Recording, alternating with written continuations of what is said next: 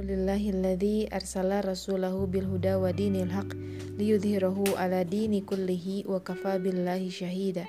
Asyhadu an la ilaha illallah wahdahu la syarikalah wa asyhadu anna Muhammadan abduhu wa rasuluh. Sahabat Anissa, Ramadan Syahrul Tarbiyah. Mendidik diri, mendidik jiwa. Cara Allah sangat indah, luar biasa. Sahabat Anissa, para ulama banyak memberikan keterangan mengenai hikmah disyariatkannya saum. Di antaranya, pertama, tajdidul imani wa taqwiyatuhu, yakni menyegarkan kembali keimanan dan menguatkannya. Yang kedua, tahdzibun nafsi, yakni melatih mengendalikan nafsu. Sebagaimana dalam firman Allah Subhanahu wa taala, A'udzu billahi minasyaitonir rajim Qad aflaha man zakkaha wa qad khaba man dassaha.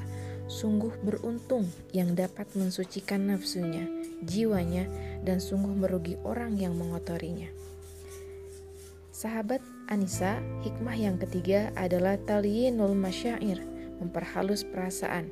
Dan hikmah yang keempat adalah kasrotus syahwati, menekan arus syahwat.